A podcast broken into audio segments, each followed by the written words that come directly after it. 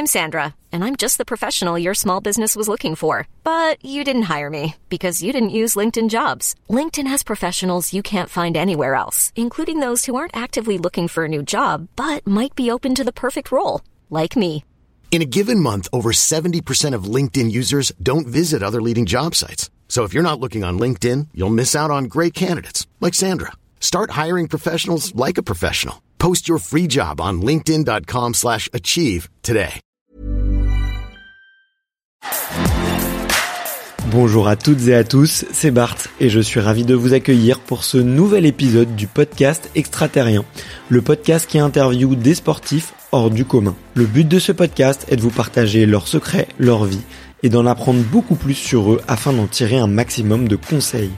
Donc si vous aimez le sport, l'aventure, le développement personnel ou que vous aimez simplement vous inspirer de personnalités remarquables, alors ce podcast est fait pour vous. Juste avant de commencer, j'ai quelques messages à vous faire passer. Si c'est la première fois que vous écoutez le podcast, je vous remercie d'être arrivé jusqu'ici. D'ailleurs, je vous recommande l'épisode avec Mathieu Torder qui a traversé l'Antarctique à seulement 27 ans. D'autre part, si vous ne le savez pas, j'ai beaucoup d'ambition avec ce podcast et je souhaite aller chercher des sportifs de plus en plus incroyables.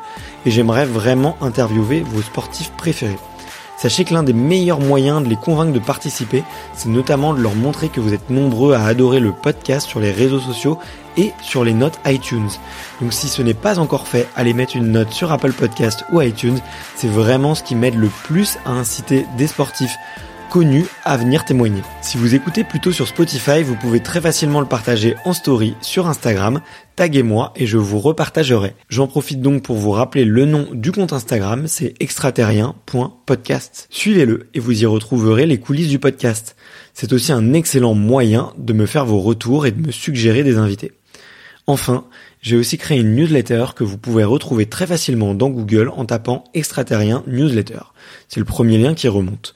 J'y partage des bons plans santé, matériel, préparation mentale, des livres, des documentaires qui m'ont beaucoup inspiré. Allez, je ne vous embête pas plus et je laisse place à mon invité du jour. Eh ben c'est bon, je crois que tout est bon, tout est prêt. Je vais mettre qu'un seul, qu'une seule oreillette. Salut Renel, comment ça va? Ça va très bien, merci. Et toi, bienvenue à la maison. Mais merci beaucoup pour euh, pour ton accueil super chaleureux. Ça fait euh, une grosse demi-heure qu'on qu'on rigole, qu'on parle un peu de, de tout de la vie. Je suis très heureux ce matin parce que euh, quand je me suis levé, tu sais, j'ai un petit carnet de gratitude et, euh, et j'ai noté. euh, je suis content parce qu'aujourd'hui, je vais rencontrer une fille qui a l'air très heureuse en ce moment et très épanouie. Et, euh, et je sais à quel point c'est contagieux le, le bonheur et et, euh, et le fait d'être heureux. Donc, euh, je suis très reconnaissant. Voilà, merci beaucoup pour euh, ce moment privilégié que tu m'as que tu m'accordes. C'est gentil, merci à toi. Et euh, c'est enfin c'est vrai, je me tombe pas trop. Tu tu touches le bonheur en, en ce moment. J'ai trop de chance, ouais. Je suis, mais je pense que je suis de nature heureuse quand même. Et là, Ouais. j'ai jamais été aussi heureuse, je pense. Ah bon, bah je cool. le répète tout le temps, ouais. Bon, on se rencontre au bon moment alors. Oui, exactement. Et euh, bah comme je te le disais, il y a une il y a une question euh, traditionnelle euh, sur le podcast. C'est mon, mon biais de papa. euh, je commence toujours par l'enfance. C'est de savoir quel est ton premier souvenir de sport? Quoi qu'il arrive, ce sera pas bien glorieux. mais euh, je me souviens que je testais un petit peu toutes les disciplines de l'athlé parce que je savais pas ce que je pouvais faire en athlétisme. Donc là, j'étais euh, au collège et euh, j'avais fait une séance de saut en hauteur et ça m'a marqué parce que j'ai sauté qu'une fois. j'ai sauté à côté du tapis en diagonale parce qu'il fallait sauter en diagonale et je, je crois que je me suis vraiment fait très mal au petit doigt et ça m'a suivi des semaines et j'ai jamais ressauté euh, en hauteur.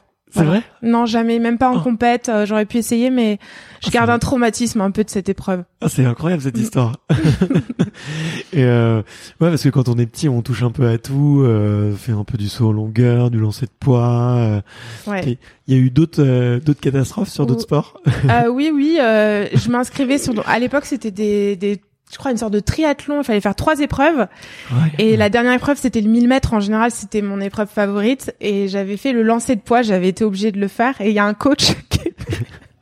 Il y a un entraîneur qui est venu me voir qui m'a dit s'il te plaît, s'il te plaît, ça fait ça fait quelque temps qu'on te voit faire les concours, arrête tout et fais que de la course s'il te plaît. et après ça, je suis entrée en sport études. Ok, d'accord. Ouais. Ah ouais, direct après ça? Bah, c'était la, la saison juste avant que que je sois acceptée en sport études, ouais. Ok, ça marche. Et comment ça se fait que t'es tombé dans l'athlète C'est euh, tes parents qui Mon, Qui voulait C'est toi qui voulais? Euh, Euh, Comment c'est arrivé par hasard? Euh mon père était euh, cycliste et il a il a il a failli être pro mais il a été repéré à l'âge de 26 ans donc déjà bien trop tard pour être intégré dans une équipe élite. Ouais. Donc ça a été un peu la souffrance de de sa vie, je crois. Petite névrose. Ouais, non mais vraiment et quand on était petit pour mes parents, c'était essentiel de faire du sport. Ouais. Et puis, euh, comme je gagnais ou je faisais souvent des podiums sur les crosses du collège, euh, un jour, on m'a emmené sur, euh, le, enfin, le prof de, d'EPS avait insisté pour que j'arrive sur une piste. Et donc, euh, un jour, mon père m'a emmené sur une piste sans me dire où on allait parce que j'étais un petit peu rebelle, je pense. J'aurais peut-être pas voulu y aller. Ouais, c'est le papa en plus. C'est ça. Et puis, euh, je suis arrivée, je me suis fait des amis et tout est allé super vite, en fait. Ok, ouais. Et euh, ouais, donc bonne ambiance dans le club Nathalie tout de suite et ça t'a plu quoi. bonne ambiance tout de suite et j'ai en fait euh, je me suis rendu compte quand même que j'avais quelques qualités en course et, j'ai toujours adoré gagner Ouais. et euh, et puis même ce prof ce professeur il croyait vraiment et, et très vite il m'a parlé d'un sport études avec l'internat moi à l'époque je partais souvent en colonie de vacances Ok. et quand j'ai entendu internat je me suis dit oh pourquoi pas je connais rien à l'athlé mais partir euh, de chez mes parents à 14 ans pour aller à l'internat ça me branchait à fond Ok. et c'est comme ça que je me suis retrouvée à faire euh, du sport euh, sans vraiment avoir de projet de très haut niveau. Hein. Vraiment, Ouais. j'étais contente de quitter la maison, d'aller à l'internat, de vivre une expérience hors du commun, parce Mm. que moi, je venais de la campagne, d'une petite campagne, et et Ok. j'avais pas forcément de perspective euh, sur le long, ouais. le plus long terme. Ouais. C'est marrant parce que tu vois, j'ai rencontré beaucoup d'athlètes qui, qui vont dire oui, c'est difficile euh, quand t'es jeune de partir au de partir au Krebs ou de partir à l'INSEP. euh, Il y a une rupture avec les parents. Souvent en plus, bon, quand on analyse et qu'on fait un peu de psychologie, on se dit en fait c'est peut-être un peu la douleur des parents qui est un peu transposée, euh, tu vois, sur euh, sur euh, sur les enfants. Et toi, t'as as, l'air d'avoir vécu ça super bien, genre euh, nouveau défi, nouvelle vie, euh, trop bien. Bon, peut-être après c'est avec le recul et le biais de Non, même euh, dans l'instant, je l'avais vécu comme ça. Je voulais, quand j'ai su qu'il y avait cette opportunité de quitter la maison, j'étais vraiment trop contente de partir. Mes parents étaient très très stricts et on était euh, dans un petit village, euh, dans un petit village euh, paumé, donc euh, je voyais pas beaucoup de monde et j'adorais Ouais. partir en colo pendant les vacances parce que mon père travaillait dans une société où il y avait un super comité d'entreprise, donc on Mm. pouvait, on, on nous envoyait tout le temps en vacances et c'était les seules fois où je voyais vraiment du, je rencontrais du monde et j'adorais rencontrer du monde. Donc euh, c'était vraiment une su- c'était super excitant pour moi de, de partir à l'internat. Bon ouais, trop cool, trop Oui. cool. Et euh, t'as dit que t'aimais bien gagner. Mm. Est-ce que t'aimais bien gagner ou est-ce que t'étais mauvaise perdante ou est-ce que t'étais euh, très compétitrice sur Bah je, je pense que je suis très très très mauvaise perdante, je déteste perdre, mais j'adore gagner et euh, en fait j'a- j'adore gagner après avoir perdu par exemple parce que j'adore vanner, j'adore euh, je suis taquine en fait. Ouais. Donc quand j'étais petite euh, si je perdais, j'étais pas contente, mais une fois que je gagnais après, euh, Tu te rattrapais, tu te je me rattrapais, oui. Ok, d'accord. Ouais. Et euh, et ouais, pas forcément. euh, Est-ce que t'avais l'esprit de compétition Tu vois? Toujours. Ouais. Euh, surtout dans les domaines où je savais que j'avais quelque chose à faire. Par exemple, en art plastique, euh, il fallait toujours que j'ai la meilleure note de la classe, mais c'était la seule matière où je pouvais l'avoir. Ça, tu dessinais bien ou... euh, C'est pas que je dessinais bien, mais euh, je prenais ça très au sérieux parce que pour moi, c'était une manière de grappiller des points puisque j'étais pas forcément une très bonne élève. Et je- ça me tenait à cœur parce que j'aimais ça, mais je sais pas si j'étais très très bonne en dessin. Non. Tu les as gardés tes dessins de l'époque Euh, ils sont chez mes parents, ouais, j'en ai gardé. Ok, ok, ok. Tu les as revus ou Non, euh, non, je rentre pas souvent à la maison, mais euh, j'ai pas trop cherché après. Non. Ok. Bon, c'est peut-être un petit truc euh, pour plus tard. euh. Ouais. Tiens, je coupe la caméra, comme ça on sera. C'est horrible, j'ai les mains moites, j'arrête pas de changer de main. ben c'est pas grave, c'est pas grave. Euh, c'est c'est pas grave, t'inquiète. Mets-toi, mets-toi à l'aise. Hop. On éteint tout ça. Euh, mais euh, ok, trop marrant. Je savais pas, je savais pas du tout ça de de toi. Et euh, et euh, et t'as toujours euh, t'as toujours été première au cross du collège, aux premières courses que tu faisais et tout? Non, bah non, j'ai pas toujours, j'ai toujours été sur le podium dans le cross du collège. Et d'ailleurs, moi, je faisais un peu partie des bolos. Enfin, je suis désolée de parler comme ça, mais c'est comme ça qu'on appelait ça à l'école. Ouais. Mais j'étais, j'étais pas populaire, quoi. Et le cross, c'était le seul moment de l'année où je pouvais un peu avoir euh, un petit moment de popularité. Donc c'était quelque chose que je prenais très à cœur. Et euh, et j'avais fait. Tu mais- voulais être populaire? Non, je voulais pas être populaire, mais euh, je me sentais menacée parfois. euh, Enfin, il fallait que, Hmm. il fallait pas faire de vagues parce que je, je sentais que j'étais, un... je me sentais différente. Ouais. Mais euh, je voulais pas être, euh, je voulais pas être victimisée quoi. Je voulais pas être une victime à l'école, ça c'est sûr. Et c'était rude, hein. Je trouvais. euh, Ouais, c'est violent. Hein. C'est violent, le collège, ouais. Moi aussi, j'ai eu quelques traumatismes et tout, et je sais que je sais pas si je me sentirais, en... enfin, si je- j'en parle, j'en parle très librement, mais ouais, j'ai eu quelques traumas au collège, Mm. et euh, et c'est ouais, c'est violent à quel point les enfants sont sont, sont durs. Ah ouais. Ma réflexion un peu du moment, c'est de me dire, ce qui est, ce qui est très dur, c'est que tu vois, les, les, les enfants se font accepter et réussissent en étant dans le moule, en étant dans le groupe. Et euh, plus tard, on se rend compte que ceux qui réussissent ou ceux qui sont vraiment épanouis, c'est ceux qui assument leurs différences ou ceux qui assument leur euh, leur unicité entre guillemets. Ouais. Alors que au collège, euh, on n'accepte pas trop les enfants qui sont un peu différents ou, ou qui sont un peu uniques quoi. Donc Mm. euh, ça, ça a dû être un peu dur. Et, euh. Et- tu, tu te fais un peu cette réflexion là aussi ou?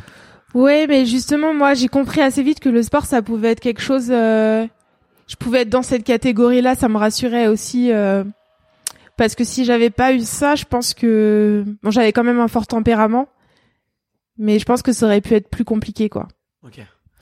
Et, euh, et à part le dessin, ouais, il y avait euh, aucune autre matière où, où ça marchait? Non, c'était une case. Franchement, euh, je sauvais les meubles parce que c'était le niveau collège et je, et je travaillais quand même pour euh, pour avoir euh, une, une moyenne correcte, mais j'ai jamais été, fait partie des, des meilleurs. Et si euh, si je relâchais, euh, j'avais des mauvaises notes, quoi. Et c'est quoi c'est ça te plaisait pas? C'était Je détestais C'est l'école. le format le format. euh, C'était, bah, je sais que quand j'étais au collège, euh, je- ça m'arrivait de compter mes années d'études, euh, savoir combien de temps il me restait d'école encore. euh. Je comptais vraiment, c'était horrible de se réveiller tôt le matin, de savoir que j'allais passer ma journée euh, assise sur une chaise. euh.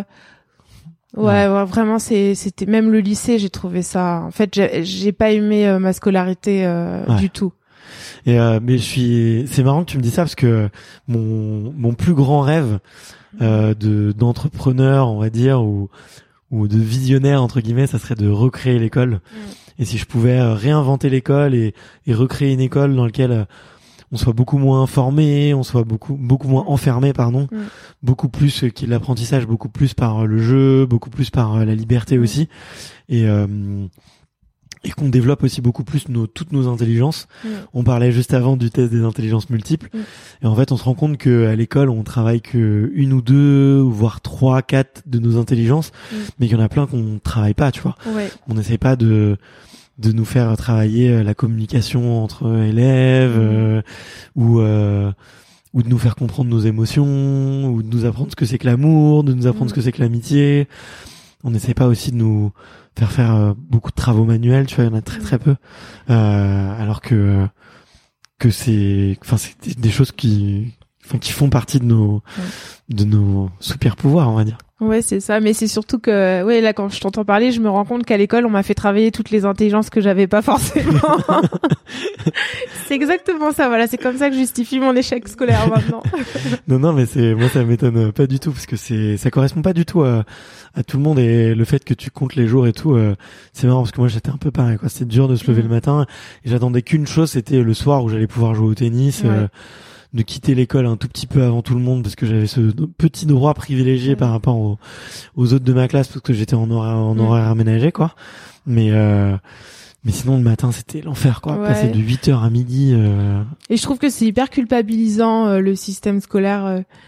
si on, soit on Mm. est bon et on, on est reconnu par les profs, soit voilà, on, on est mauvais et et on n'a pas d'avenir, quoi. Ouais, ouais c'est vraiment ça. C'est vraiment ça.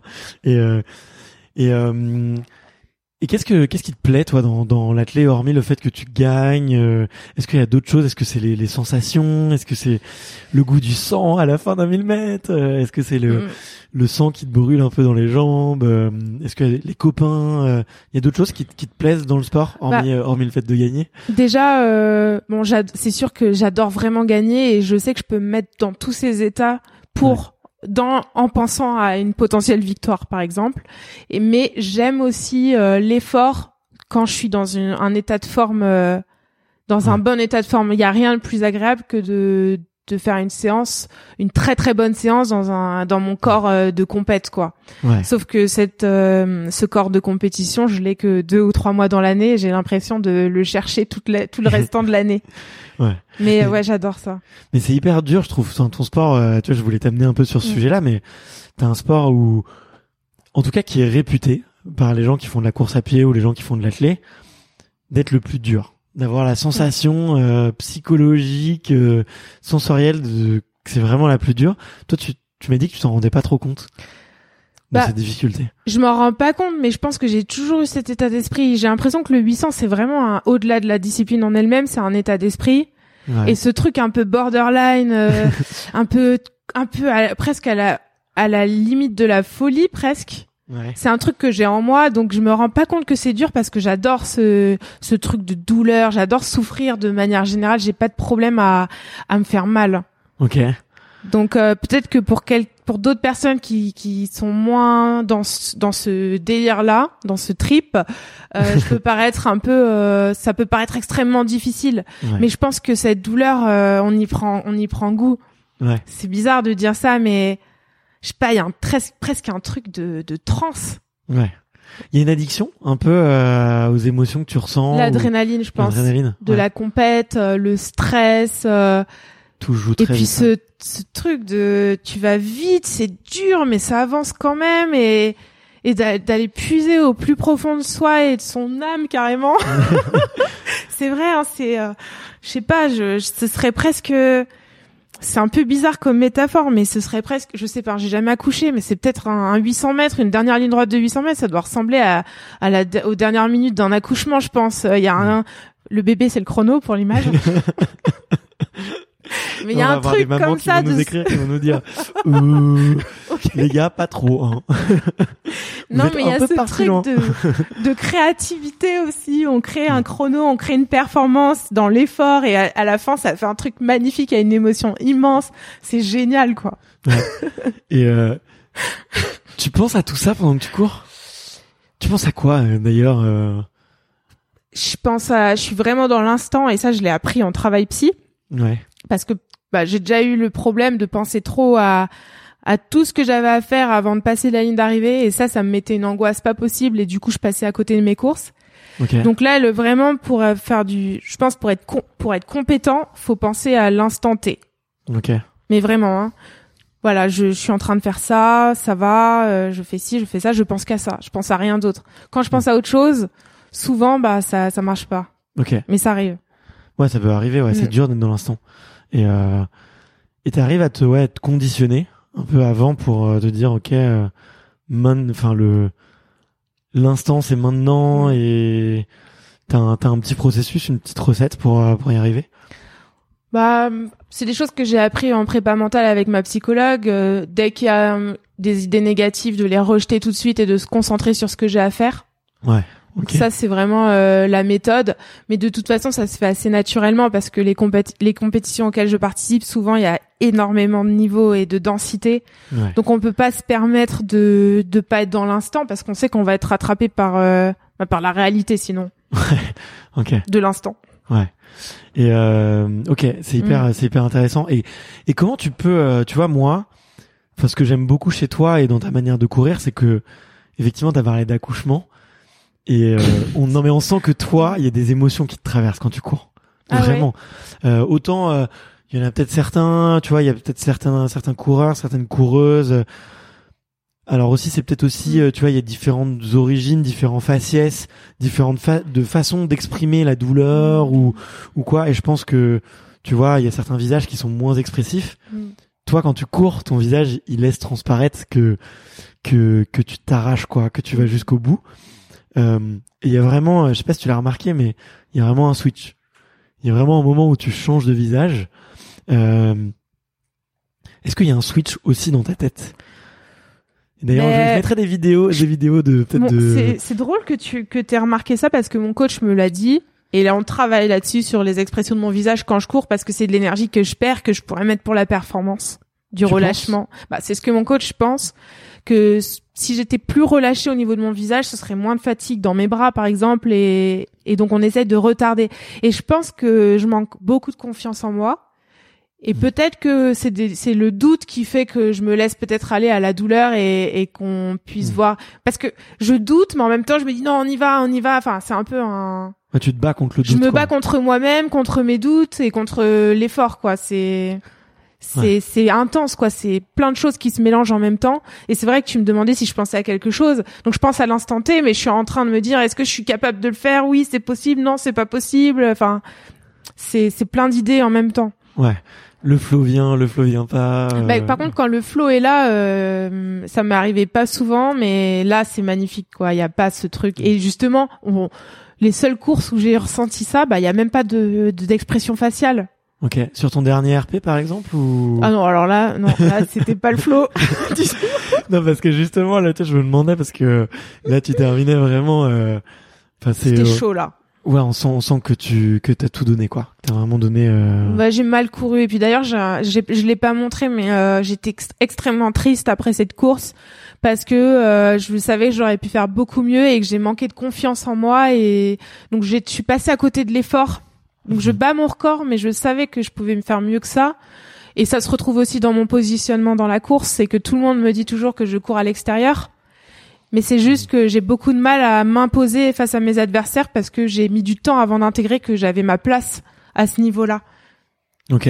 Mais ça, c'est pareil, c'est des choses qu'on a vues en travail psy. Là, j'ai l'impression de, je balance tout ce que j'ai au fond de mon âme, du fond de mon âme. Mais non, mais merci de ta transparence parce que tu vois, c'est hyper dur d'en parler de tout ça, tu vois. Euh, et euh, bon, moi, je pense toujours que quand on a euh, quand on a un petit euh, un petit blocage euh, émotionnel ou un petit blocage mm. spirituel à passer, il faut en parler pour que ça pour le débloquer en fait. Et que si t'en parles pas, ça peut tu peux pas le passer. Tu vois, si tu gardes ce petit doute à l'intérieur de toi et, et cette petite peur à l'intérieur de toi, je pense que tu peux jamais y arriver. Bon, c'est c'est ma conviction. Peut-être que je me mm. trompe. Euh, mais bravo, tu vois, de de dire ça, de tu vois de Là, t'as dit ouais, euh, je manque de confiance en moi, j'ai du doute et tout. Enfin, tu restes quand même euh, une des meilleures coureuses mondiales euh, sur une des disciplines les plus dures, avec un RP de, de ouf quoi. Enfin, la meilleure française aussi, tu vois. je sais pas, je, je, suis pas un pro des chiffres, tu vois, par rapport à première européenne, machin, machin. Mais ça donne pas confiance en soi, tout ça, de prendre un peu de, de recul et de se dire non. Mine de rien. Euh... Bah, ce qui donne confiance en soi, c'est souvent les échecs, parce que, euh, par exemple, aux Jeux Olympiques, euh, j'y suis allée, mais je croyais pas vraiment en moi. En fait, je, je me, c'était trop le domaine dans le domaine du rêve. La médaille, elle n'était pas devenue vraiment possible pour moi dans je l'avais pas intégré. Pourtant mon entraîneur le sentait que j'étais capable de faire une médaille ou ou enfin peut-être pas une médaille mais au moins top 5 enfin il, y croyait vraiment c'était possible quoi. Mmh. mais euh, moi j'y croyais pas assez. Et c'est vrai qu'en sortant en demi je me suis dit bah en fait c'est ça ce que j'ai fait bah j'étais cap je l'ai fait plein de fois je ouais. c'était possible mais juste euh, j'y ai pas cru. Pas assez en tout cas. Mais il y a tellement de il y a tellement de densité donc quand je me dis un peu pourquoi moi j'aurais cette chance en fait. Euh, il y a un facteur chance aussi. Il y a, il faut que tout soit aligné au bon mm. moment parce que tout le monde a presque le même niveau. Il y en a quelques-unes qui se détachent devant, mais on a toutes le même niveau et on a tout envie d'y arriver. Mais j'avais tellement envie d'y arriver que j'avais tellement peur de pas y arriver que finalement bah j'y suis pas arrivé. C'est vrai, ouais, ok, je vois, je vois ce que tu veux dire. Mm. Et quand tu dis que tu l'avais pas assez matérialisé, concrétisé, c'est, euh, tu dis que c'est venu tard Mm. Euh, c'est parce que bon, t'es arrivé un petit peu en retard sur ta mm. prépa. Euh, il y a eu une année, euh, enfin une année rocambolesque, hein, mm. tu vois, enfin, qu'on se le dise, avec plein de chamboulements, des athlètes qui étaient contents, d'autres qui étaient beaucoup moins contents et tout. mais au final, enfin, tout le monde est passé par là, quoi, tu vois. Oui, bien sûr. Après, j'ai toujours ce problème de confiance en soi. Et puis, euh, je me suis entraînée pendant 12 ans à Fontainebleau avec un entraîneur. Et avec ce coach-là, moi, j'étais persuadée euh, de pas avoir de talent et que seul le travail de cette personne-là pouvait me faire accéder au très haut niveau. Donc pour moi, c'était que cet entraîneur-là qui pouvait. Pour moi, j'avais pas de talent, j'avais pas de qualité, c'était que le travail. Et quand j'ai changé d'entraîneur, je me suis dit bon, je vais changer de coach. Mais est-ce que j'ai vraiment du talent? Est-ce que est-ce que le travail de cet entraîneur sera à la hauteur? Et, et ce coach-là, il m'a fait vraiment reprendre confiance en moi. Et il m'a dit, mais si, t'as du talent et on va faire, enfin, t'as vraiment du talent et on va travailler ensemble. Et donc, euh, je me suis entraînée pendant un an en me disant, est-ce que c'est possible? Est-ce que je vais me qualifier? Si ça se trouve, ma carrière est terminée. Hmm. Je me suis aussi réinscrite à la fac en me disant que peut-être que ma carrière était terminée si je faisais pas les Jeux Olympiques. Enfin, vraiment, c'était beaucoup de remises en question. Mais le coach avait vraiment confiance en moi et je lui ai fait confiance dans, dans son Ouais. travail. Et puis euh, il y a eu cette course là où je me qualifie pour les Jeux Olympiques. Et donc là à ce moment-là, ça faisait deux ans que j'avais pas fait moins de deux minutes, donc ça faisait deux ans que j'avais pas eu le niveau olympique. Ouais, ouais. Et, en- et à ce moment-là, c'est là que je me suis waouh, mais en fait si, j'ai du talent et c'est possible. Ouais. Et sauf que c'était à trois mois des Jeux Olympiques. Donc euh, avant de faire mûrir le truc, de vraiment croire en soi et en son projet, ça a mis trop de temps. Hmm. Et c'était trop juste euh, avant les Jeux. Ok. J'ai l'impression que tu as beaucoup appris sur ces derniers jeux et sur cette période où justement, euh, euh, peut-être que tu as été, enfin, je pense que tu as été super bien accompagné ou que tu as aussi la maturité, tu vois, ça, ça Mm. fait grandir. Mais j'ai l'impression que tu en as tiré beaucoup de bonnes choses, tu vois, de ce que peut-être certains pourraient voir comme un échec, tu vois, pour dire le mot, tu vois. Mm. Toi, j'ai l'impression que tu l'as vraiment vécu comme un apprentissage ou comme euh, quelque chose de qui t'a fait grandir, tu vois. Et peut-être peut-être pas en tant qu'athlète, mais en tant que femme humaine, tu vois. euh, tu c'est un peu c'est un peu ça ou je me trompe? Bah, oui, bien sûr, mais après ça c'est surtout grâce vraiment ça je le dois à ma psychologue parce que on a fait tellement de chemin ensemble, je suis devenue j'ai l'impression d'être devenue adulte aussi grâce à à cette psy. non, mais parce que vraiment j'étais bah, à cause de mon manque de confiance et je pense que j'arrivais pas à m'émanciper, à prendre mes décisions. J'ai rencontré un entraîneur euh, à Fontainebleau qui, qui qui choisissait beaucoup pour moi et et donc de de prendre mes décisions. De ça a été vraiment un tournant pour moi euh, de dire non bah je, je veux plus de ça et je veux m'entraîner ailleurs. Rien que ça c'était une libération pour moi de de me dire que je pouvais prendre mes décisions moi-même. euh, euh, et enfin assumer ses choix quand c'est les siens c'est plus facile que Mm. que quand on nous guide ou quand quand on nous quand on nous amène à, à d'autres choses quoi Mais en tout cas, bravo d'avoir fait cette transition parce que j'imagine à quel point ça doit être dur, tu vois, de c'est c'est tu disais ça faisait 8 ans que tu travaillais euh, 12 ans. 12 ans. Tu vois de de- d'en parler, de prendre cette décision là, de te dire il faut un nouveau départ et tout. C'est waouh, tu vois, c'est c'est hyper compliqué, tu vois, c'est comme si tu disais euh, papa maman, je m'en vais. ouais Mais- bah en plus euh, j'ai eu l'impression de grandir à Fontainebleau aussi euh, je suis arrivée à 14 ans 14 ans c'est c'est petit euh. je suis Ouais. arrivée à 14 ans ouais Et euh, ouais, donc tu redémarrais un peu ta vie quoi. Aussi. j'ai l'impression de prendre un, un nouveau départ euh, radical Et c'était nécessaire? Tu Oui, vois pour pour tu penses pour euh, sinon j'arrêtais le sport de haut niveau Ah ouais? ouais OK. je me retrouvais plus j'avais l'impression d'aller au travail euh, j'avais perdu vraiment le goût de la enfin j'avais perdu la passion de la compète euh. Ouais. OK. OK. Ah ouais, donc c'était vraiment morose quoi. oui vraiment Waouh. Bah écoute, euh, félicitations. Tu vois, et tout à l'heure on se disait, euh, on se disait en antenne que des fois on est obligé un peu d'arriver un peu bas pour Mm. rebondir encore plus fort et tout. euh, et euh, j'ai l'impression que c'est un peu le cas pour toi. Et en tout cas aujourd'hui, t'as commencé l'interview en te disant, je suis très très heureuse aujourd'hui. Donc, euh, c'est quoi le, c'est quoi ta recette du bonheur aujourd'hui? Bah, je pense que de s'écouter soi, de bien s'entourer et euh, et voilà, euh, surtout ça, je trouve que de de d'écouter la voix qu'on a au fond de nous qui nous dit euh, qui nous guide quoi parce que quand on je pense que quand on va à contre-courant de ça ça se passe jamais super bien quoi. Faut vraiment euh, Mhm. écouter ce dont on a vraiment envie euh, soi-même Et ton toi-même là, il te dit quoi en ce moment Si c'est pas trop. bah euh, moi-même il, dis-moi. Il me dit euh, profite euh, de tes années d'a- d'athlé à fond euh, parce que j'ai déjà 28 ans et et voilà profite à fond et, et prends tout ce que que t'as à prendre en expérience, en moments, en voyage. voilà, je profite vraiment de chaque instant parce que j'ai la chance de d'avoir trouvé un équilibre euh, dans ma pratique du sport qui me rend super heureuse. T'as envie d'en- d'en- de savourer le voyage, quoi. Ah vraiment ouais. Et puis je me suis rendu compte surtout que les médailles c'est pas c'est important, c'est cool, c'est impor- parce que c'est c'est un objectif. Mais euh, il y a tellement de choses euh, magnifiques sur le chemin et c'est dommage de passer à côté. Ouais. Puis surtout que je me suis enfin il y a quand même euh, très peu de médaillés finalement par rapport au nombre de sportifs qui se présentent sur une compétition. Ouais, c'est dingue.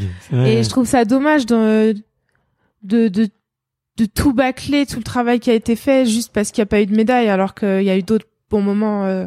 Ouais. Mais euh, c'est pour ça que en plus je trouve que t'es sur un sport d'autant plus ingrat, c'est que bon vous avez des vous avez des meetings, euh, mais grosso modo vous avez euh, deux, trois grosses échéances par saison. Euh, vous êtes euh, quoi Vous êtes 32 au jeu à être euh, Sélectionné, je crois même plus, peut-être 40, une quarantaine d'athlètes, je crois. parce que t'as quoi T'as la finale où vous êtes 8, les demi où vous êtes 16. Non, mais moi c'est 8, 8, 8 à chaque. Oui, ah oui, voilà, oui. Tu euh, vois, du oui, coup, vous êtes ça. 16. 16. Et après, Et, du coup, euh, 32. Ouais, je me demande si c'est pas un peu plus quand même. Peut-être, ouais. Peut- Mm. Possible.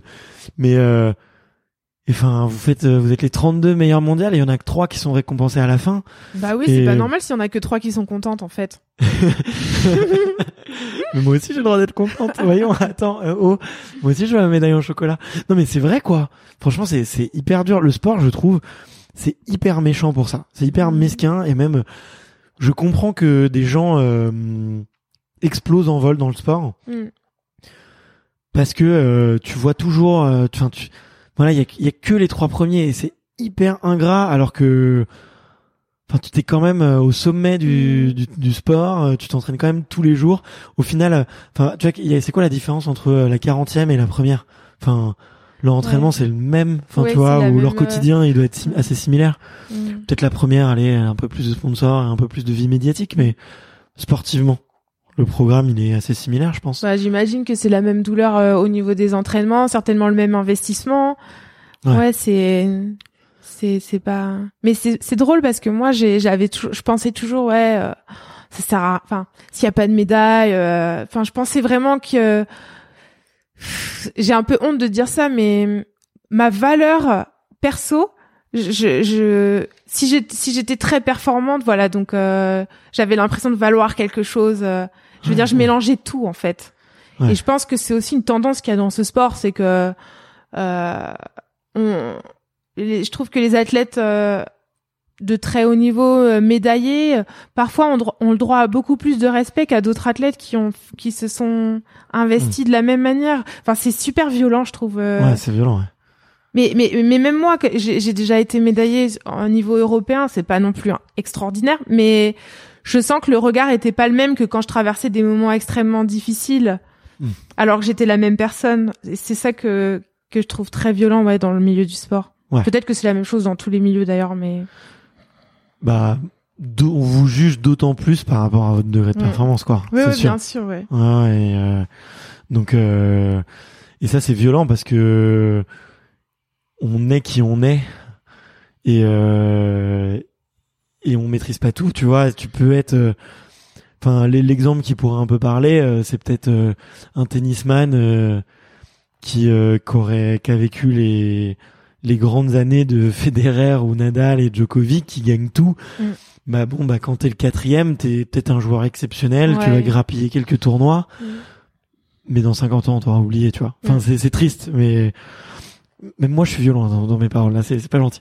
Mais, euh, mais Bah, c'est, c'est une réalité. hein. c'est un peu une réalité, tu vois. Et on se, on, on se souvient un peu que des premiers, alors que Ouais. que tous ont fait exactement le même investissement, quoi. Bon après, je pense quand même, tu, tu vois, je vois un Kevin Meyer, euh, c'est extraordinaire la manière dont il se, il se, enfin, j'ai l'impression qu'il a livré sa vie euh, au décathlon, mais vraiment. Ouais. Et, euh, et moi, je garde, j'ai besoin d'avoir un équilibre qui me raccroche à, j'ai besoin de me sentir euh, dans la réalité des autres personnes que qui, me- que je côtoie, quoi. Ouais. Donc Mm. euh, c'est vrai que peut-être aussi que je peux m'en vouloir de de pas ramener de médaille à cause de ça parce que j'ai pas ce même euh, je parle pas d'investissement mais ce même j'ai pas livré euh, tout tout tout toute mon âme ou toute ma vie aux 800 mètres je me suis gardé aussi une part de, Ouais. de vie normale aussi Ouais, est-ce que euh, toi qui fais, euh, toi qui vois euh, une psy et qui fait un peu ce ce voyage spirituel là, est-ce que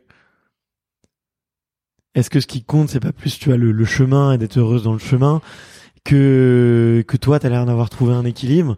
Mm. Si Kevin il a trouvé son équilibre de Bien cette sûr. manière là, tu vois, et qu'il arrive à le faire, tant mieux. Euh, euh, et on pense d'ailleurs que la seule recette pour être heureux dans dans le sport, c'est de se vouer corps et âme à son sport. Et je pense que je pense que c'est pas vrai. Il y a plein de contre-exemples.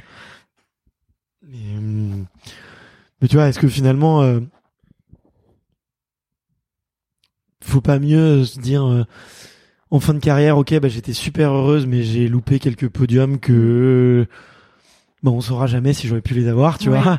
Mais je suis hyper heureuse et je suis trop contente de ce que j'ai fait, plutôt que de, tu vois, d'être un peu l'archétype de euh, l'athlète américain ou ou des pays de l'est euh, qui montre pas beaucoup d'émotions, qui s'est pas beaucoup amusé et et qui, euh, qui a gagné mais qui euh, qui s'est fait souffrir comme pas possible, tu vois. Tu vois. euh, Ouais, je, oui, voilà. Est-ce que la, médaille a, à n'importe quel prix ou, ou pas, quoi? Ouais, c'est Ouais, moi je préfère. C'est. J'ai pas envie de dire ça parce que je, je fais tout. euh, Je, je, je, je me donne à fond. euh, Je, je vis mes séances à fond. euh, Voilà, je suis à fond euh, dans, dans ma prépa euh, vraiment. Mais c'est vrai que le bonheur pour moi c'est, c'est pas. Ouais. Enfin, je veux du bonheur quoi. C'est pas négociable. le Après, bonheur n'est mais- pas négociable. Mais je pense c'est que bien dit, le bonheur Mais c'est pas ce négociable. C'est ce que tu disais pour Kevin, par exemple. euh, il a trouvé son équilibre. Parfois, je regrette de pas avoir le même profil et que mon équilibre soit pas celui-ci aussi. Mais euh, mais oui, je pense que mon équilibre, il est pas dans mon dans ma vie à 100%. euh, Ouais. Je je mange pas 800 mètres. euh, voilà, c'est pas le 800 c'est à l'entraînement et le reste, je fais plein d'autres trucs quoi. Après, tu vois euh, aussi ce qui est différent, c'est que lui, il a un sport où Ouais, je c'est ça, pense c'est euh, il doit travailler temps. beaucoup, beaucoup, beaucoup de temps. euh, ouais, c'est ça. donc euh, aussi. c'est aussi peut-être dans sa personnalité où il faut ranger le cerveau un peu et, Ouais, mais et se laisser un peu porter, tu vois. je suis en train de lire son livre d'ailleurs en ce moment. Ok, d'accord. Il est bien? Ouais, j'aime beaucoup. C'est super touchant parce que c'est une facette. Je découvre une facette que je connaissais pas de lui euh, à travers les réseaux sociaux. C'est vrai qu'on voit pas Mm. grand chose de sa vie privée et j'aime bien. ouais, on voit l'image parfaite, tu vois, de. de Ouais, il est euh, clairement parfait sur Instagram et tout, mais j'ai trouvé ça, su- je, je trouve ça super intéressant et touchant. Euh, Je découvre vraiment quelque chose de, de très intéressant euh, dans sa manière de, de parler de sa vie. Ok. Mais j'ai hâte d'en, lire plus. Mais je sens qu'on n'a pas le même amour. Notre amour du sport, il est très différent. Ok. Bah écoute, tu me donnes, tu me donnes envie de le lire. hein. Je... Oui. oui, je recommande vraiment cette lecture. Trop cool, trop cool. Non mais en plus, si je veux, si je veux le, lui en parler, il faut quand même que je lise son, son bouquin, c'est sûr. Il y a eu d'autres livres qui t'ont inspiré de d'athlètes ou Bah, d'ailleurs pas d'athlètes? J'ai lu le livre euh, de Marie-Josée Pérec aussi. Ok. Et, euh, et je me retrouve beaucoup plus dans le profil de Marie-Jo, même si, bon, euh, je suis à des années-lumière de, de son niveau de performance. Et euh, oui, c'est quelqu'un qui aimait vivre, euh. Assez fêtard finalement, qui aime rigoler.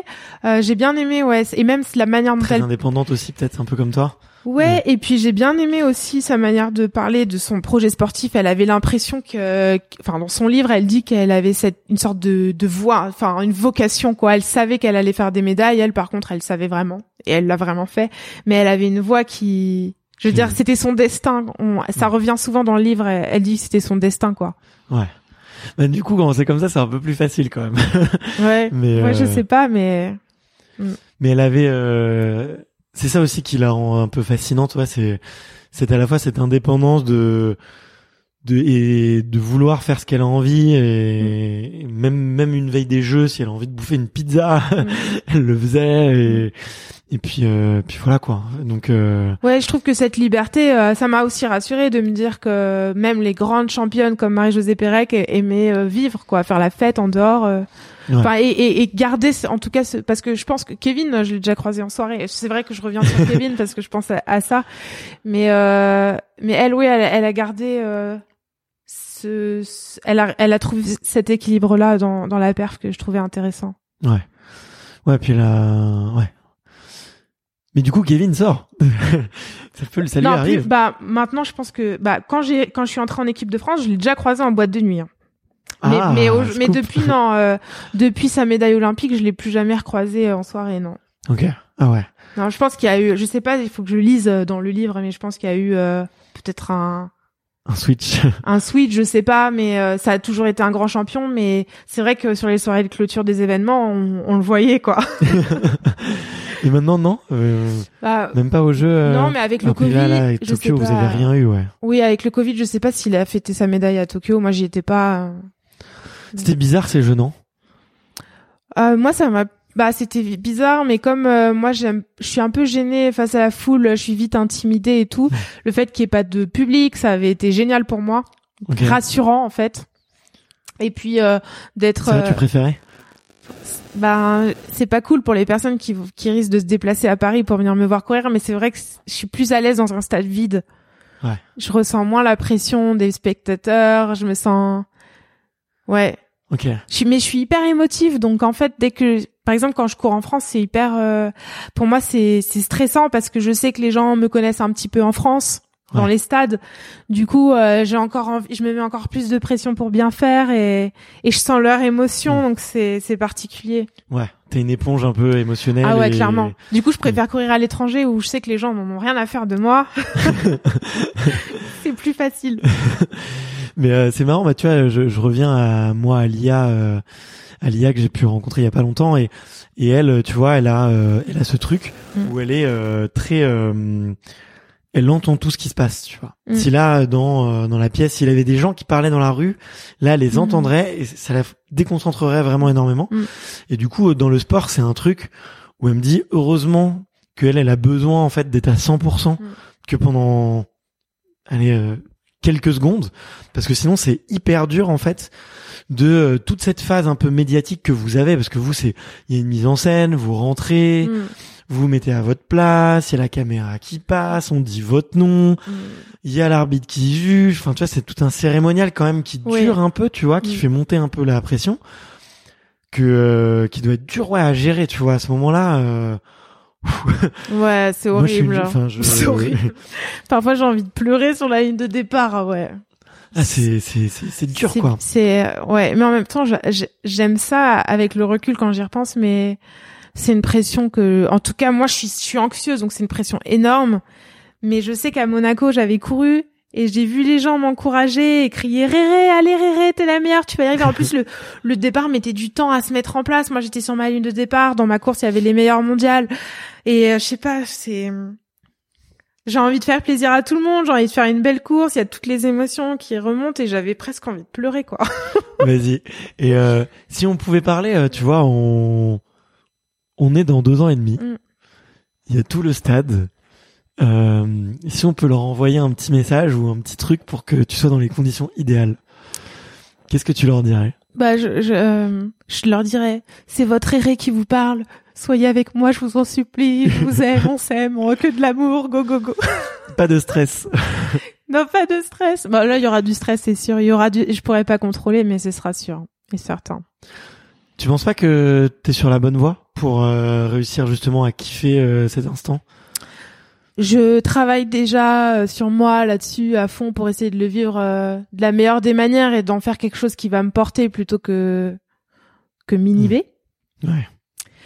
Mais j'espère que j'aurai fait le travail nécessaire pour pour supporter cette pression parce que je pense, je le dis souvent et c'est magnifique les jeux à Paris, mais ça risque de pas non plus être un de, de- c'est pas vraiment un cadeau en fait. C'est magnifique, c'est extraordinaire. Je, suis, je vais être heureuse de le vivre si je me qualifie, mais euh, c'est quelque chose qu'il faudra préparer. C'est un cadeau pour le public. Et euh, c'est un cadeau pour euh, les, les, les grands gagnants, tu vois, mais euh, mais pour vous les athlètes c'est dur quoi. Bah, Pas une tous, parce que je pense qu'il y a des athlètes qui adorent ça, euh, se faire acclamer par la foule et tout. ça, ça peut. En... Hmm. Mais moi, non, ça me fait pas cet effet-là. Ça va plus. euh, Je suis assez timide, bizarrement. Ouais. Par mon ex, enfin timide de corps, je veux dire. Euh, Je suis pas timide dans. la- Mais non, mais dans l'expression de mon de, de mon corps et tout. euh, Ouais, non, je vois ce que tu Tu veux vois dire. ce que je veux dire? Ouais, ouais. Non, mais c'est, c'est on, sans, tu vas parler de d'agoraphobie et tout, c'est Mm. méga impressionnant d'être sur euh, la pelouse d'un stade. euh, C'est un truc de fou, c'est un hein. truc à apprendre, tu vois, et, Mm. et c'est tellement décorrélé, je trouve, de la performance, tu vois, cette gestion de, Mm. de ce moment-là, euh, je suis sûr que, tu vois, il y a plein de, enfin, les Jeux de Tokyo, c'était un bon exemple où il y a plein de, d'athlètes, tu vois, qui sont un peu, euh, ou même les Jeux de Pékin, il y a Mm. plein d'athlètes qui se sont transcendés aussi parce que euh, c'était des conditions un peu particulières, quoi. Ouais. Mm. Ouais, mais tu vois, une fois j'avais été qualifiée, enfin, on m'avait proposé de courir au Stade de France. Et j'en me suis fait tellement une montagne du truc parce que j'étais allée voir plus jeune euh, Usain Bolt Ouais, et j'étais dans le public, on était comme des fous et tout. Et je me, et j'ai refusé, j'y suis pas allée alors que déjà c'était une invitation de malade, mais parce Ouais. que j'avais peur de courir devant tout le monde. euh. C'est vrai? Ouais, j'ai j'ai Ok. pas j'ai pas su y aller quoi, j'avais trop peur. C'est le meeting de, ouais, le, le grand meeting de. bah, le, du Stade de maintenant c'est à Charletti, donc le Ouais, stade non, est non. plus petit. Et après, j'ai couru à Charletti, mais quand c'était au Stade de France, c'était impossible pour moi de. Mais les Jeux, c'est au Stade de France. je crois que ce sera au Stade de France, donc. Euh... Mais c'est pas grave, tu vas, euh, on va se débrouiller, tu vas, on va trouver euh, quelqu'un qui, qui pourra te faire venir sur le stade et tu pourras venir faire une petite séance de visualisation. Euh, bah oui, il faudra que je fasse ça, c'est sûr. Imaginer la foule et puis puis c'est pas grave quoi. Tu vas tu vas tu vas trouver ton personnage, tu vas jouer ton truc et puis mm. tu vas dérouler ta partition. Tu vois, moi j'en suis sûr, j'en suis sûr. Ça peut ça peut le faire, ça va le faire, c'est mm. sûr. Et mais après ce qu'il faut, ouais, c'est je pense ce qui est dur, c'est, c'est ouais, effectivement. Euh, est-ce que tu penses que c'est plus dur pour euh... When it comes to your finances, you think you've done it all. You've saved, you've researched, and you've invested all that you can. Now it's time to take those investments to the next level by using the brand behind every great investor, Yahoo Finance. As America's number one finance destination, Yahoo Finance has everything you need, whether you're a seasoned trader or just dipping your toes into the market. Join the millions of investors who trust Yahoo Finance to guide them on their financial journey. For comprehensive financial news and analysis, visit yahoofinance.com, the number one financial destination, yahoofinance.com.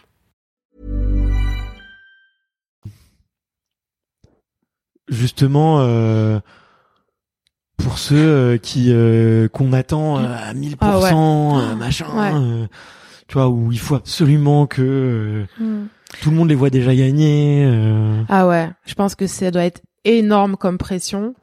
Et euh, bah je suis désolée, on va encore parler de Kevin, mais je trouve qu'en ce moment je suis dans ma phase où je m'informe sur lui et tout parce que je trouve ça, c'est quand même, euh, c'est le seul athlète euh, qui a ramené une médaille aux Jeux Olympiques. Donc je pense que ça mérite moi en tant qu'athlète de de, de m'informer là-dessus. Et, euh, et ouais, je me demandais d'ailleurs ouais cette pression qu'il devait avoir au jeu parce que personne n'avait encore ramené une médaille on savait que c'était une forte chance de médaille, donc il y avait énormément d'espoir sur lui. Ouais. C'est incroyable, je trouve. Même de faire deuxième dans des conditions comme ça, c'est c'est énorme. Ouais, ouais, c'est vrai, c'est vrai. Et euh... mais c'était c'est mais du coup, ouais, ça, enfin, ça vous met pas dans une situation hyper confortable pour euh, pour euh, pour Paris, mais euh, mais c'est sûr que ça va être cool. C'est une belle fête, au moins. Oui. On viendra à la, à la soirée de clôture, si tu veux. Ah ouais, trop bien, on va faire la fête. Et j'ai entendu dire qu'il y avait des karaokés chez les coureurs de 8, alors carrément. Pierre, Pierre, si tu nous entends, il y a un rendez-vous au karaoké qui est déjà prévu. je viendrai. Pierre m'a lancé un défi d'ailleurs. Il veut que je me lance dans les imitations, moi. Okay. On a fait un concours d'imitation pendant qu'on enregistrait le podcast. J'ai été très nul comparé à lui. Donc euh, je suis en train de m'entraîner à faire des imitations de, de Jacques Chirac, de Didier Deschamps. Donc euh, il y aura ça euh, en teasing de, du karaoké. Et, euh, toi, comment est-ce que tu lâches la pression? Pierre, il chante, mais... Comment? Comment est-ce que tu lâches la pression? Je pense que je la lâche jamais. Malheureusement, c'est, euh, je suis une anxieuse, quoi. Donc, euh, je, je la, elle, est, je la lâche jamais. Elle fait partie de moi. J'essaie juste de, de la gérer pour pas qu'elle, qu'elle me mange, quoi. Ok. Ok. Les gens qui doivent m'écouter doivent se dire mais en fait euh, c'est euh, c'est un petit haricot cette fille. Euh. Mais non mais t'es humaine quoi. T'es humaine. On a tous nos trucs quoi. On a vraiment tous nos nos, nos traumatismes, nos névroses, nos petits combats internes. La seule chose, c'est la seule différence, c'est que toi t'en parles, tu vois. Mais sinon, on a tout ça, en vrai. Euh, moi, je, enfin, j'ai, j'ai exactement les mêmes. Euh, enfin, je te le disais juste avant là, de cette obsession de la performance, de rechercher ce qui me, ce qui m'aligne, de rechercher ce qui me rend heureux. Tu vois, c'est, c'est juste, euh, toi, t'as fait cet effort-là. Et euh, il y a des gens qui le font plus tard dans leur vie et des, des gens qui le font jamais, quoi. Et, euh, et je pense d'ailleurs que c'est pour ça que beaucoup d'athlètes écrivent des bouquins. C'est quand même un peu pour se faire des séances de psy un peu rattrapées, tu vois, ou, ouais, un peu après coup euh, de rentrer un peu dans cette introspection, de se dire euh, bon, est-ce que je me regarderai pas un peu en arrière tout ce que j'ai fait quoi. Mm. T'as pas demandé à Kevin d'ailleurs pourquoi est-ce qu'il avait écrit ce livre ou non, pas du tout. Je lui poserai la question. Non, je lui ai pas demandé, mais c'est vrai que je lui avais dit que que j'avais acheté son livre et et que j'étais contente euh, de, de voir ce qu'il ce qu'il y mettait dans enfin voilà j'ai j'ai vraiment senti que qu'il se livrait et je lui avais dit que je trouvais ça génial quoi ok cool mm. tu voudrais écrire un livre toi? Non mais euh, déjà je me sens même pas légitime non mais je te vois bien l'écrire toi-même Mm. Tu vois, là où beaucoup euh, se font accompagner euh, par un journaliste ou quelqu'un, euh, Mm. toi, je te vois bien écrire toi. Bah, si j'ai un jour, si un jour j'écrivais, c'est sûr que je m'applique, j'essaierais de l'écrire moi-même, mais vraiment, euh, je considère que je suis euh, un grain de semoule euh, par rapport à, enfin, dans l'histoire de mon sport, quoi. Enfin, pour moi, pour écrire un livre, faut, enfin, je, non, je, je me sens pas du tout légitime, quoi. Vraiment. Ok. Donc c'est plutôt un. Ok. C'est un souci de légitimité. Bah oui, pourquoi moi j'écri- pourquoi moi j'écrirais un livre alors que j'ai même pas marqué l'histoire de mon sport, je trouve que c'est un peu euh, c'est c'est prétentieux. De ma part, ce serait prétentieux de prétendre euh, d'arriver salut, voilà, je vous ai écrit mon histoire euh, Ouais, mais attends, t'es pas obligé de marquer l'histoire de ton sport pour écrire un livre. Oui, Enfin, Il y a bien plein de gens qui, qui te qui te suivent, qui aiment bien qui tu es et et qui te voient que à travers le prisme, tu vois, de d'Instagram ou ou d'une émission de télé ou d'une course et qui euh, qui donnerait qui serait très curieux de savoir un peu ce qu'il y a derrière, tu vois. Oui, alors ce serait plus un journal intime plus que plus qu'une biographie alors hein, mais euh, Pourquoi pas, ouais. Ouais, mais non, non, mais euh, vraiment, je, je- déjà, j'aimerais vraiment faire quelque chose euh, de très très bien dans ma carrière sportivement, et peut-être que là, je me sentirais euh, de pouvoir donner, euh, enfin, expliquer mon ressenti ou quoi que ce soit, mais vraiment, euh, ouais, non, Mm. je trouve que Ça te soulagerait de faire un au moins enfin de de je sais pas euh, quand tu dis faire un truc très très bien mais attends t'as eu des médailles européennes t'as t'as gagné plein de courses je sais plus Ouais, combien de mais- fois t'as été championne de France enfin j'ai l'impression Euh. que à, à enfin, dans la frise euh, chronologique de l'histoire de mon sport, bah, j'ai, j'ai rien, j'existe pas quoi, j'existerais si si je m'arrêtais. attends mais t'as pas euh, le droit de dire ça quoi Bah, j'ai vraiment. euh, pour y a moi, pas que les y a pas que les légendes aussi tu vois ou en tout cas tu bah, marques tu euh, ta lirais le livre. euh, tu, tu lirais le livre euh, d'un athlète. euh, j'ai lu j'ai lu plein de bouquins de d'inconnus ouais après je lis beaucoup tu vois mais Ouais, ouais. Mais ouais, ouais, ouais. Tu vois, j'ai lu un, type, euh, le livre d'un bouquin. euh, alors comment il s'appelle?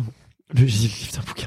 Le livre d'un de, de d'un monsieur qui est qui est sorti de prison et euh, qui s'est mis à faire la course à pied, tu vois, Mm. et et euh, qui explique à quel point euh, bah, la course à pied, en fait, ça te permet d'avoir un peu une routine de vie, euh, une certaine hygiène. euh, Mm. et euh, et j'ai adoré quoi. Ouais. Je retrouve, faut que je, faut que je retrouve le nom du, Ouais, du mais tu livre. vois, le mec, il a fait de la prison, il a un parcours euh, extraordinaire, tu vois. Tout le monde a des excuses. Ouais. Mais euh, à la limite, tu vois, tu, tu peux trouver, tu pourrais trouver un autre angle.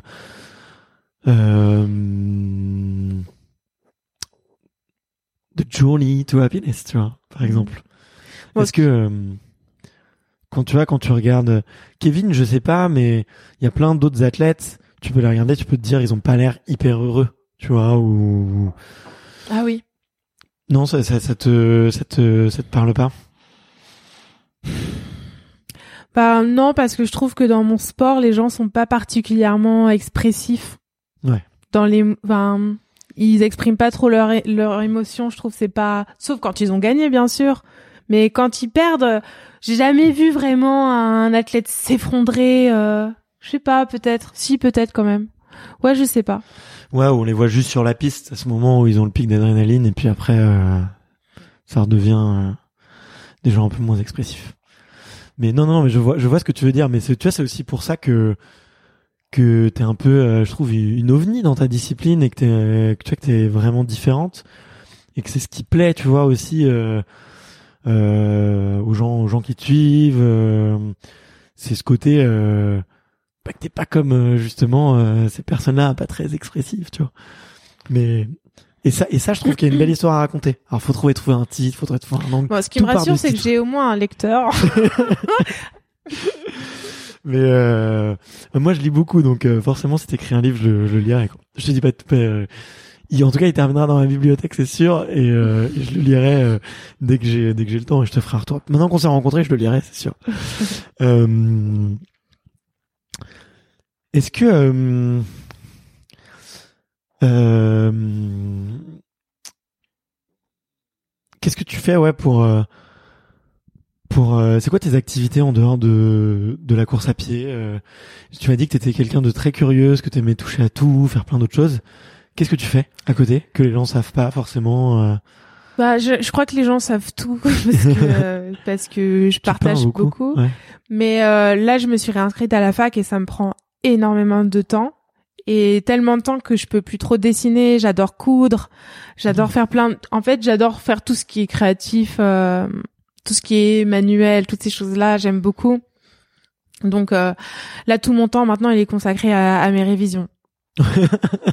ça fait ça fait très euh, Et j'adore voir du monde aussi. Par contre, ça, je, je, je garde, je maintiens mes, je maintiens mes sorties à l'extérieur parce que ça, c'est important. ouais, ça sent que t'aimes bien euh, connecter avec les connect to people quoi de Mm. connecter un peu avec les gens et euh, le ça, ça manque pas d'ailleurs un peu le ouais la partie créative dans le sport y a beaucoup de répétitions beaucoup de de chiffres de stats euh, c'est du coup pour le coup c'est une intelligence que tu nourris très peu quoi je trouve Bah, je sais pas parce que on, on peut être créatif dans l'entraînement. J'ai un, par exemple, j'ai un souvenir de, de stage où Pierre Ambroise, il était là et il fait son fartlek.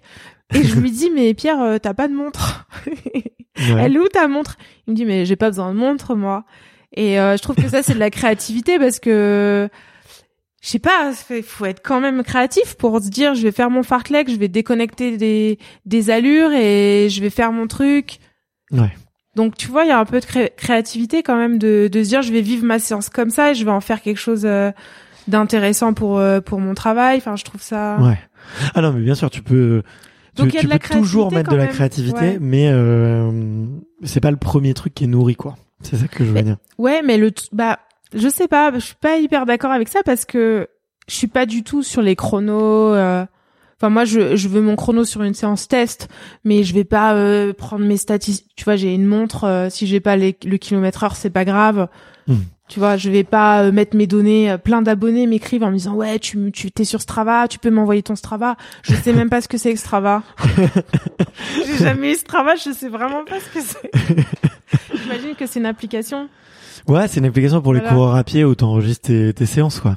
Ouais, Mm. donc je suis pas du tout dans ce truc-là. Je suis vachement dans le ressenti, les émotions que je ressens à l'entraînement, toutes ces choses-là, Ouais. plus que sur la stat euh, pure, quoi. Ok. Ok, ok. Et euh, non, non, mais je te, je te challengeais sur la partie créativité, mais c'est sûr que tu peux en mettre, tu vois, ou même euh, Mm. sur, euh, tu vois, euh, je pense à Usain Bolt. Je trouve que c'était créatif d'avoir Ouais. un peu sa, sa, Mm. sa danse. Je pense à euh, zut, j'ai oublié son nom, mais cette coureuse qui avait des des, des, des, cheveux de toutes les couleurs avec des des bon c'est très corporel très physique Mm. un peu narcissique mais qui avait des, du vernis à ongles avec le drapeau des États-Unis je trouvais ça aussi un- une part de d'expression culturelle et d'expression sociale qui était assez Mm. cool Euh, il y a plein plein d'autres choses tu vois euh, tu peux aller voir une marque et leur dire est-ce qu'on peut co-créer des chaussures ensemble ou Bah, c'est sûr que si tu parles de créativité dans ce sens-là, on peut penser que je suis pas du tout. C'est vrai que je suis plus créative en dehors du sport dans ce cas-là. Si c'est Mm. comme ça que tu perçois la créativité dans ce milieu. mais toi tu le nourris enfin ce que je veux dire c'est que toi t'es Ouais. allé la chercher ailleurs Mais le truc, c'est que on est dans une culture en France où c'est mal vu, tu vois. De, je pense, hein, c'est l'impression que j'ai de, bah, de se mettre en avant, euh, de, en France, hein, de se mettre en avant, de mettre des couleurs dans tous les cheveux, de mettre du rouge à lèvres. J'aurais l'impression que j'aurais pas le droit. Ouais, Ouais. j'aurais pas le droit à l'erreur de me mettre comme ça, de me présenter comme ça sur une course. Ouais. Donc. euh, c'est drôle parce que le seul endroit où je suis extrêmement sérieuse finalement, c'est quand on me voit à la télé et c'est même pas, euh, je me reconnais même pas quand je regarde une course de moi. Je me dis wow, c'est qui euh, Je suis pas du tout comme ça dans ma vie euh, du quotidien. ok Ouais. Même à l'entraînement, je suis pas quelqu'un de, de très d'extrêmement sage et je trouve que c'est l'image que je renvoie à la télé. Enfin, j'ai l'impression en tout cas. Bah, c'est l'image qu'on vous demande de renvoyer, quoi. On vous demande euh, d'être euh, parfait le jour J, euh, de. Alors, il faut avoir beaucoup le- l'esprit de la gang, mais il faut être humble. euh, il faut, euh, il faut être très souriant, mais il faut être sage. il faut, euh, il faut être fair play, mais euh, mais euh, il faut quand même avoir du mental et avoir envie de gagner. euh, Mm. Tu vois, il y a, y a beaucoup de contradictions sur ce qu'on vous demande. Effectivement, en France encore plus. Tu vois, on notamment sur l'humilité. Tu vois, Euh, moi c'est un gros truc. euh, je trouve euh, ça me ça me enfin vraiment ça me saoule. Tu vois, quand on reproche à des athlètes de se la péter ou de d'être un peu trop exubérant. euh. Ouais, mais enfin si, si ça marche, si ça leur plaît, si c'est comme ça et tout. euh, ouais, ça peut impressionner les autres, ça peut être désagréable à vivre pour euh, les les les compétiteurs. Il y a certains publics, enfin certains adversaires qui peuvent euh, ne pas bien le prendre. J'en parlais avec Jimmy Vico, tu vois, qui me racontait euh, être dans la chambre d'appel avec euh, tous ces tous ces bonhommes euh, chargés en testostérone euh, 30 minutes avant la course. Enfin, c'est un enfer, tu vois. Quand t'es un peu timide, un peu discret, tu vois. Mais si tu regardes les athlètes français qui, qui passent à la télé, finalement, on est presque les plus sobres, je trouve. bah ouais, ouais. Tu vois, Jimmy Vico, il aurait pu faire des petites danses avec ses muscles, euh, comme euh, comme on en voit souvent à la télévision, Ouais. et je trouve que c'est très sobre à chaque fois. Ouais, sur le 100 mètres, c'est le plus sage. Ouais, ouais, bien sûr.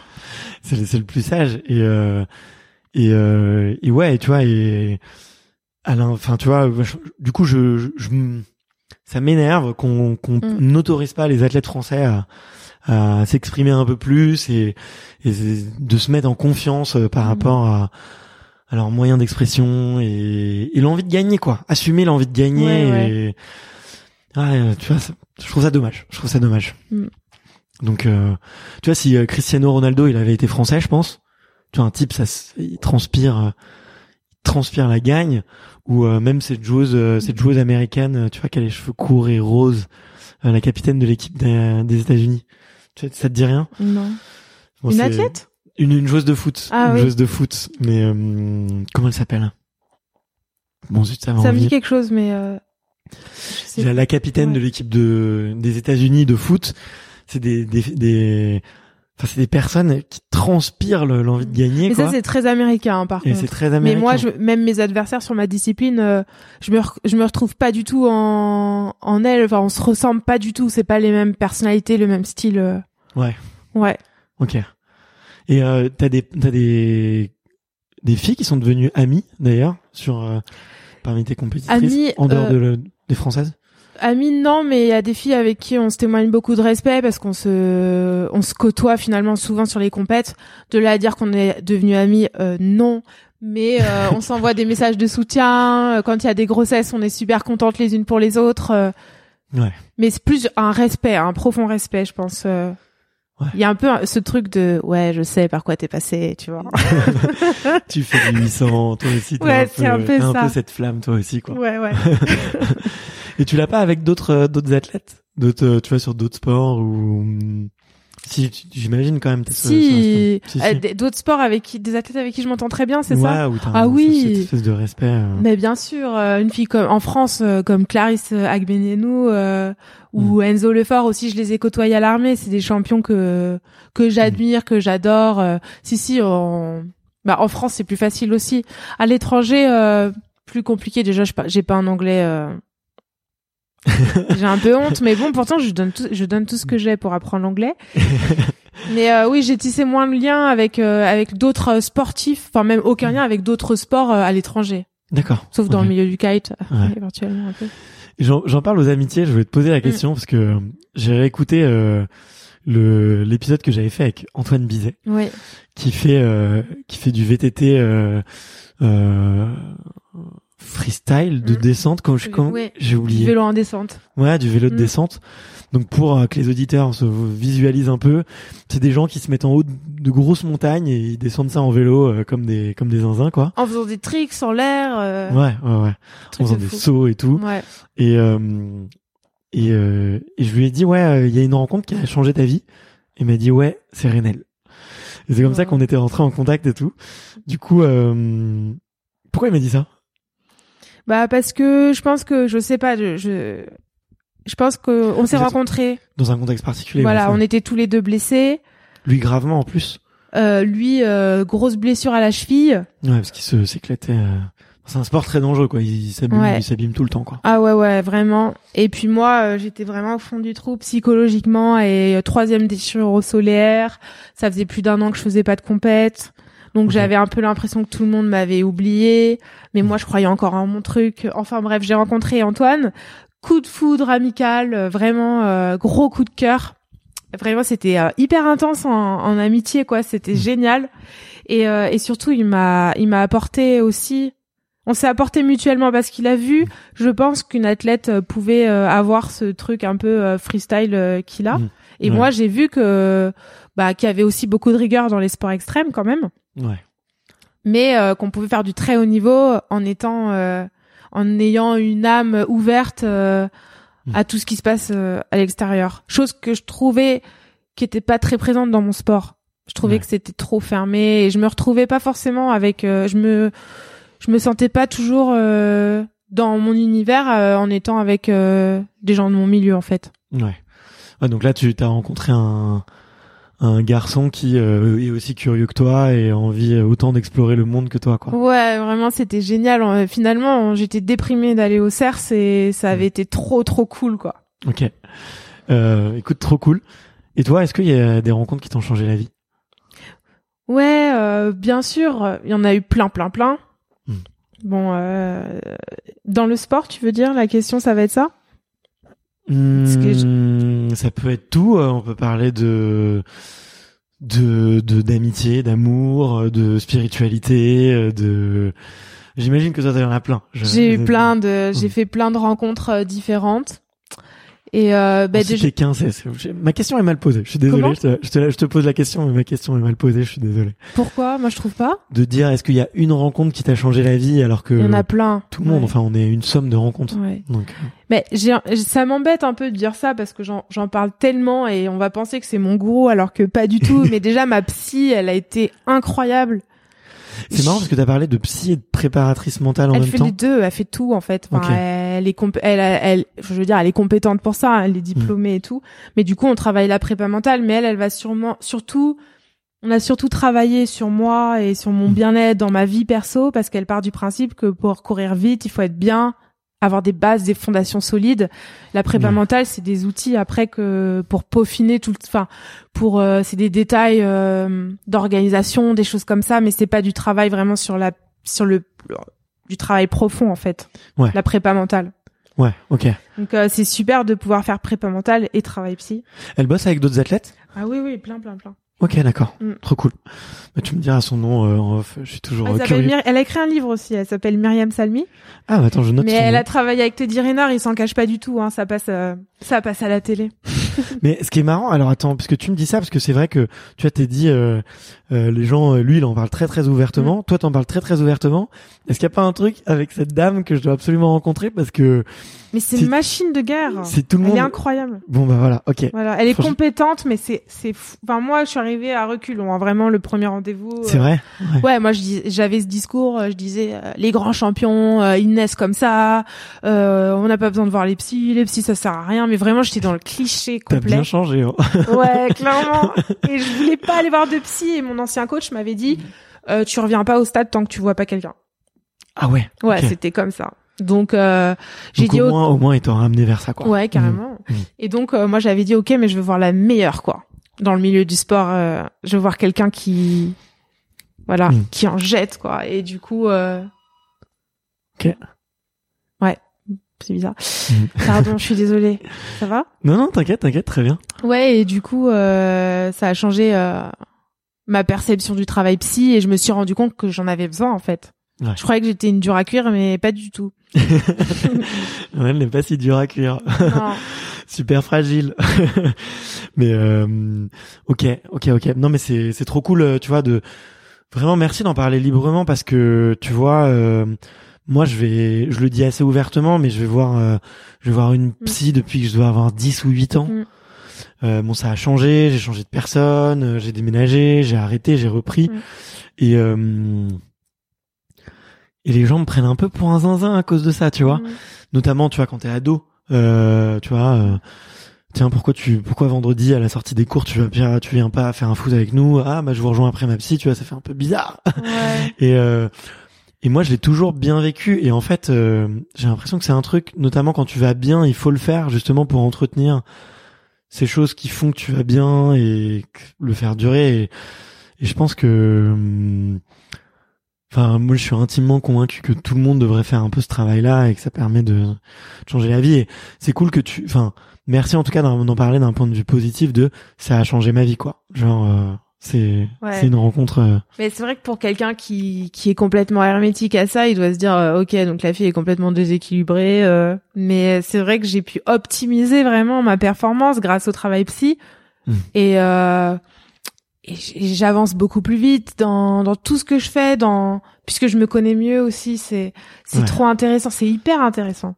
Ouais, c'est hyper intéressant. C'est ça. D'apprendre à se connaître, c'est c'est Mm. passionnant. Euh, écoute, trop cool. En tout cas, merci. euh, je, je me permettrai de, de contacter Myriam euh, pour savoir un petit peu ses secrets et comment est-ce qu'elle travaille. Euh, puis ça m'intéresse un peu aussi. Je suis curieux de.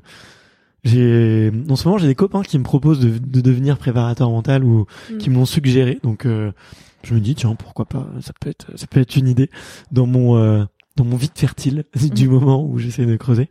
Euh, Est-ce que euh, là on, on arrive un petit peu à la Mm. fin, mais euh, du coup j'ai mes petites questions un peu que je pose d'habitude. Mm. Euh, et euh, la question que, que j'aime bien poser, c'est c'est quoi une journée parfaite pour toi? Une journée parfaite, c'est une journée où je me réveille, il y a du soleil, Ok. je suis bien réveillée, je suis juste trop contente de me, de me réveiller. Il y a, il y a un petit déj. Il y a un petit déj. Parfois, je me réveille, il y a pas de petit déj. ça. Et là, ça vient du mauvais pied, ça. Voilà. Et, euh, journée parfaite, bon, euh, soit j'ai entraînement ou j'ai pas entraînement, mais juste je suis contente et quoi qu'il se passe, euh, je sais que je vais passer une super journée, quoi. Juste de, une bonne journée, c'est une journée avec du soleil où je me réveille et je suis contente. Ok. Voilà. Très cool. Qu'est-ce qu'on trouve dans ta playlist? Ben, j'ai que des sons dont j'ai honte. J'ai un truc à te dire après. Je t'avoue. Ok. Spoiler alerte. Mais euh, j'ai vachement d'électro années 2000, euh, tu vois, euh, les trucs, mais vraiment dont on peut, je peux pas être fière. Alors attends. Eiffel 65. Ah mais non, mais là ça c'est un peu trop stylé en fait. j'ai plus du Ocean Drive et tout. euh, je sais pas si tu vois. Ah, je vois très bien. Du gala. euh, ouais, mais gala ça devient, ça devient cool, tu vois. Ouais, c'est vrai, c'était un peu populaire. Mais Ouais, maintenant, quand tu, le, quand tu le réécoutes, tu te dis, il y a le souvenir, mais il y a un petit côté un peu ridicule, tu vois. ouais, c'est sûr. Ouais. Ok, ok, trop cool. Et, euh, et on trouve toi sur. on Alors, je, attends, je te fais, Mm. je te fais le, ma petite confidence. Je, tu pourras aller changer d'ailleurs euh, le moment. euh, Enfin, tu, tu laisses ou tu pourras changer. Mais euh, je suis allé du coup sur Spotify et je voulais savoir si t'avais fait d'autres podcasts, tu vois, parce que tu- je sais que t'étais, t'avais fait des interviews avec euh, Cléo Mm. et euh, je me suis dit, mais tiens, peut-être qu'elle a fait des passages radio, des trucs. Et je suis tombé sur ton compte Spotify et je suis Non tombé... et je suis tombé Mais sur une photo vieux, sur une photo de toi, je pense que ça doit être euh, festoche, euh, un peu hippie et tout, trop cool. Et là, je me suis dit, là, Renel est très bon délire. Mais ce qui est énorme, c'est je- que je savais pas que Mais euh, je maîtrise rien à Internet en fait, donc je savais Mais même je- pas que j'avais un compte Spotify. je Ouais, il faut que tu me montres. Et euh, qui doit être connecté à ton truc Facebook. Du coup, ils étaient photos de profil Facebook. Enfin bref. En tout cas, moi, c'est comme ça. Je m'en suis rendu compte aussi. Et, euh, et j'ai vu qu'il y avait une playlist avec toutes les musiques de Walt Disney. ah bon? Ouais, je te jure, je te jure. Ah, c'est marrant ça. Et euh, je te le montre juste après. Ouais, me. Donc je me suis dit euh, ah trop marrant et en plus ça s'appelait Bonne nuit et, euh, et ça m'a fait mourir de rire parce que j'ai exactement la même playlist Est-ce que pour mon fils parce que c'est ce que je lui fais écouter pour qu'il s'endorme. est-ce que c'est celle avec les chansons sur Pocahontas là, c'est ça? Ouais exactement. C'est trop drôle parce que jamais je pensais que quelqu'un allait tomber là-dessus. C'était euh, complètement hasard euh, Ouais, ouais. bienveillant tu vois. donc euh, donc ouais je me permets de te le dire on pourra couper ce petit passage si tu le veux ou euh, je te file un petit coup de main pour modifier ton compte Spotify euh, et ta petite playlist. Euh, Qu'est-ce qu'on compte sur qu'est-ce qu'on trouve récemment sur euh, ton Netflix? Alors, euh, comme je fais des études en psychologie, j'avais regardé une série qui s'appelait Babies sur euh, les- le développement des bébés. En fait, ça reprenait tous mes cours et j'ai regardé ça après mes examens. C'est dommage parce que j'aurais pu avoir une bien meilleure note. Zut. Zut. Donc là, il y a la petite confession de j'ai eu une très mauvaise note. Et ouais, ça va, j'ai eu non, j'ai eu 10. Ok. Mais le problème c'est que j'ai eu des j'ai eu un zéro donc bon, en fait c'est voilà, c'est pas très voilà. Et euh, et je regarde aussi euh, en fait, j'aimerais vraiment apprendre à parler anglais. Ok. Du coup, je, je- Du coup, tu regardes beaucoup de Netflix. je regarde Netflix et je regarde une série qui s'appelle euh, Love is Blind. Ok. C'est une télé-réalité. et je mets euh, sous-titres euh, en anglais. En- je mets euh, les voix en anglais, sous-titres en, en anglais. Et parfois, je m'amuse à, à, à reprendre les répliques, euh, à parler à la place des, des gens. Trop stylé. Genre tu m'époses et tu fais. Oh yeah. Non, je parle en même Brian. temps. Je fais tout le discours, tu sais, parce que je parle très lentement en anglais, du coup, euh, j'essaye de parler plus vite. Ok, trop cool. et euh, Love is Blind du coup, j'en ai pas entendu parler.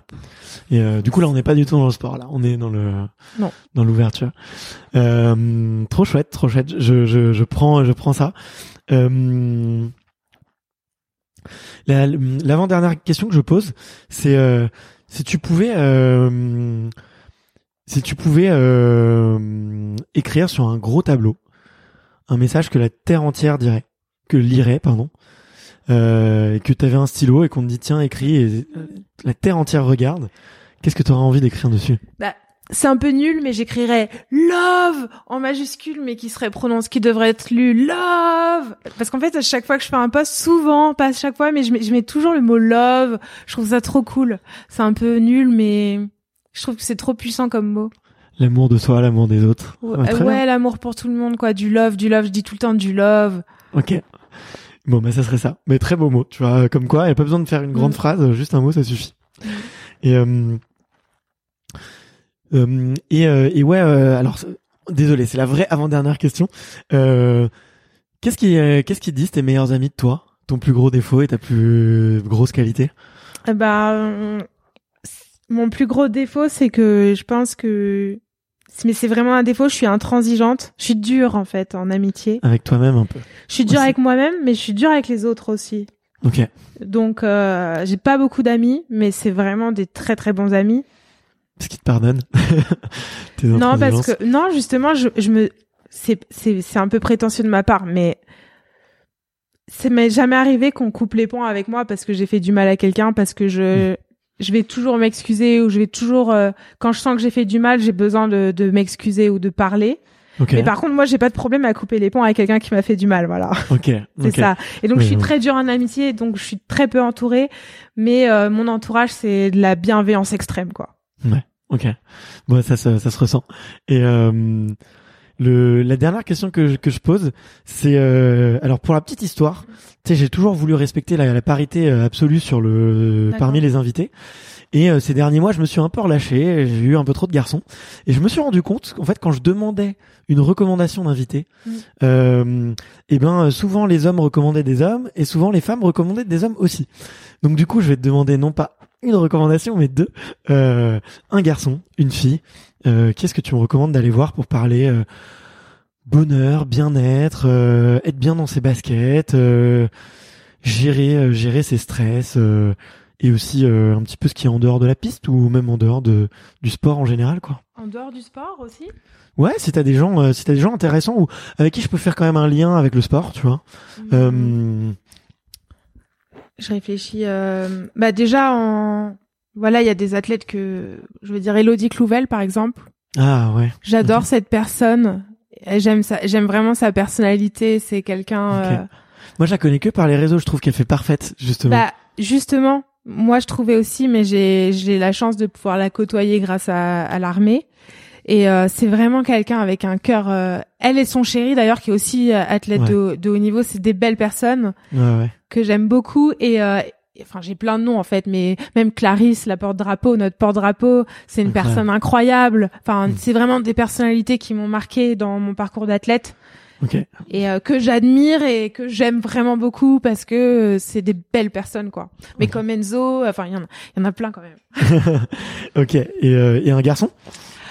En garçon bien sûr Valentin donc le, le chéri de d'Elodie et euh, alors euh, il faut que je je réfléchisse parce que j'en connais est-ce que je peux regarder mon Instagram? Vas-y, ouais, si tu veux. Tiens, allez. Pendant ce temps-là, je, je meuble.